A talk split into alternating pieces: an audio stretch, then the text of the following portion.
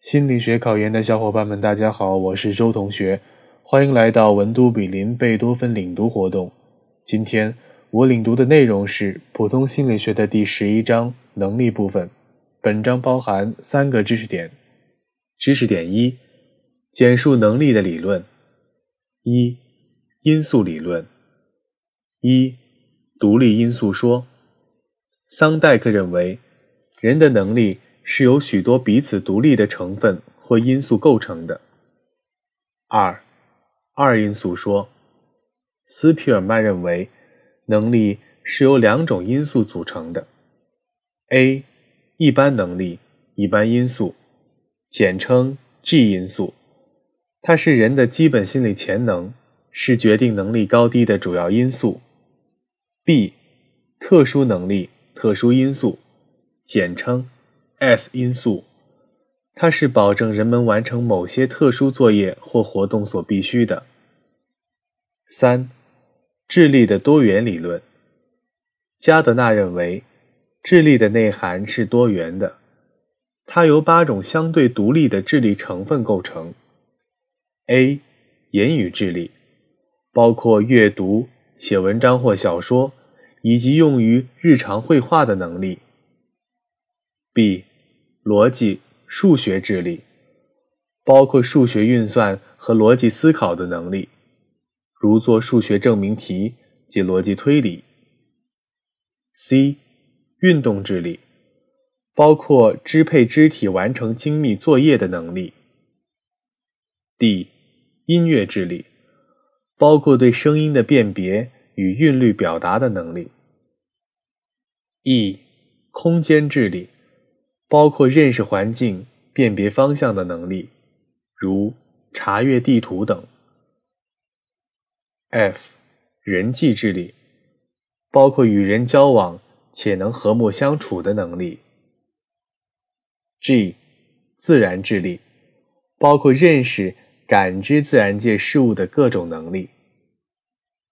H. 自知智力，包括认识自己。并且选择自己生活方向的能力。肇事分析：小学课程表，语文、数学、体音美、社会、自然、思想品德。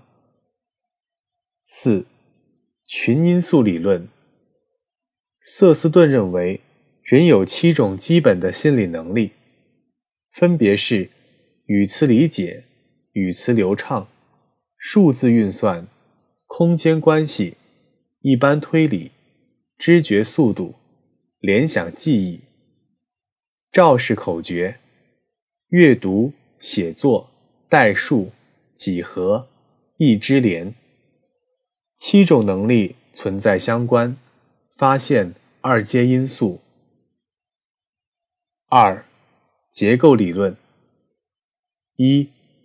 吉尔福特的三维结构模型认为，智力可以分为三个维度，即内容、操作和产品。A. 内容包括听觉、视觉、符号、语义、行为等，它们是智力活动的对象或材料。B. 操作包括认知、记忆。发散思维、聚合思维、评价，它们是由智力活动对象或材料引起。C，产品是智力操作所得的结果，可按单位计算、分类，表现为关系、转换、系统和应用。三个维度和多种形式的存在，可把人的智力。分为一百五十种，通过不同的测验来加以检验。二，富难的层次结构理论，继承和发展了斯皮尔曼的二因素说，认为能力的结构是按层次排列的。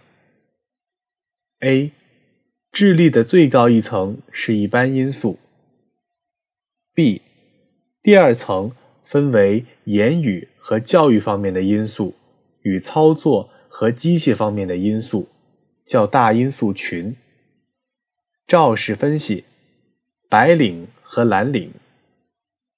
C，第三层是小因素群，包括言语、数量、机械、信息、空间信息、用手操作等。D，第四层为特殊因素，即各种特殊能力。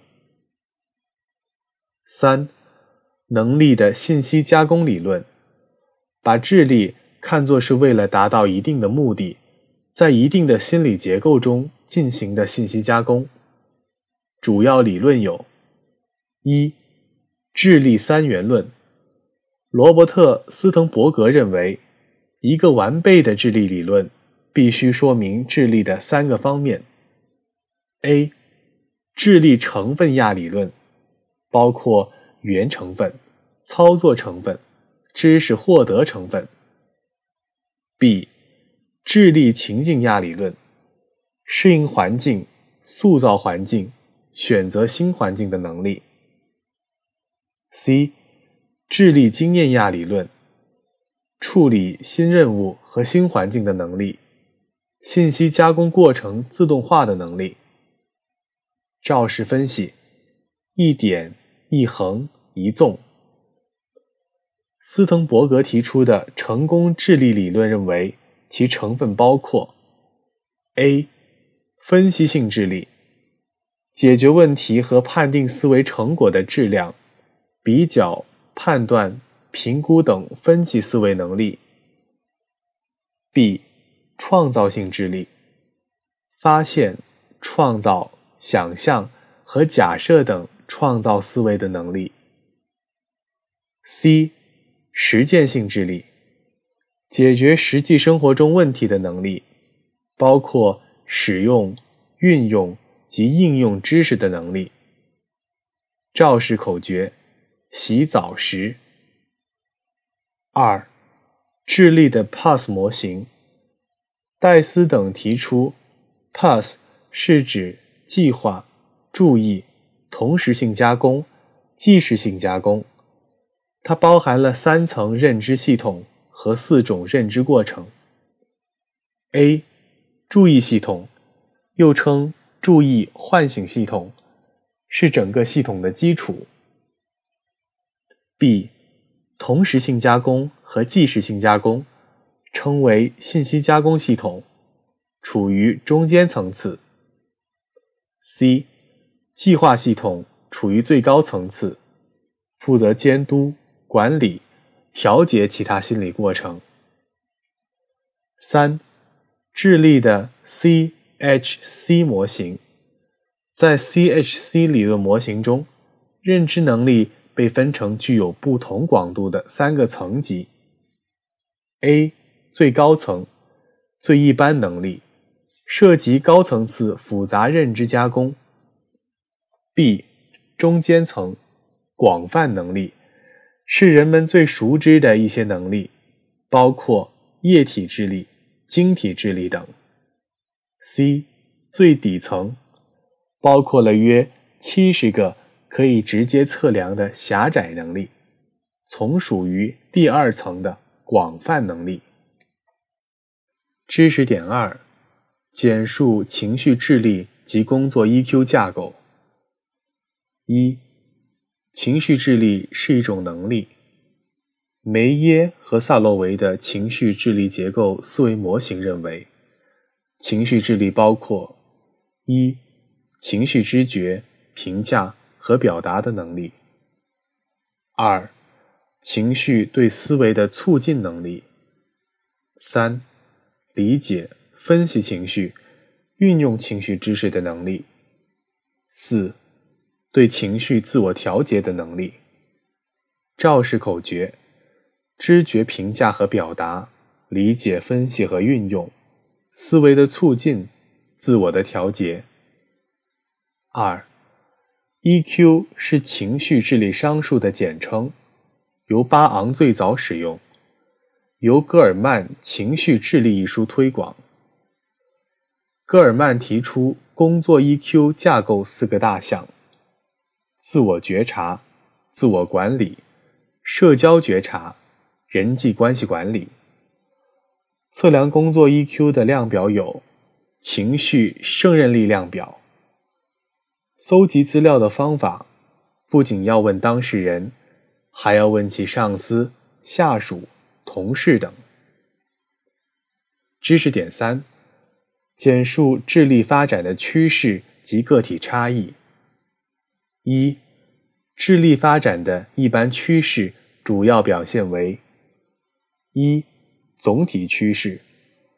童年期和少年期是智力发展的最重要时期，发展几乎和年龄等速，以后逐渐呈负加速变化。二。顶峰时期，总体智力在十八到二十五岁间达到顶峰，但智力的不同成分达到顶峰的时间不同。三、稳定创造，成年期是智力发展的最稳定时期，二十五六岁到四十岁，人们常出现富有创造性的活动。四、液晶之别。液体智力在中年之后有下降趋势，但晶体智力一生都在发展。五、个体差异，智力发展趋势存在个体差异，能力高的发展快，达到高峰的时间晚；能力低的则相反。具体表现为：A. 能力结构上的差异，有人富于想象。有人长于记忆，有人擅长音乐，有人擅长美术。B，能力发展早晚的差异，有人早会，有人大器晚成，能力得到充分发展的时间不同。C，能力发展水平的差异，能力在全人口中的表现呈常态分布，两头小。中间大。D，能力的性别差异，性别差异并不表现在一般因素上，而是反映在特殊因素上。赵氏分析：一点一横一纵加性别。这节课，我带领大家领读了普通心理学的第十一章能力部分。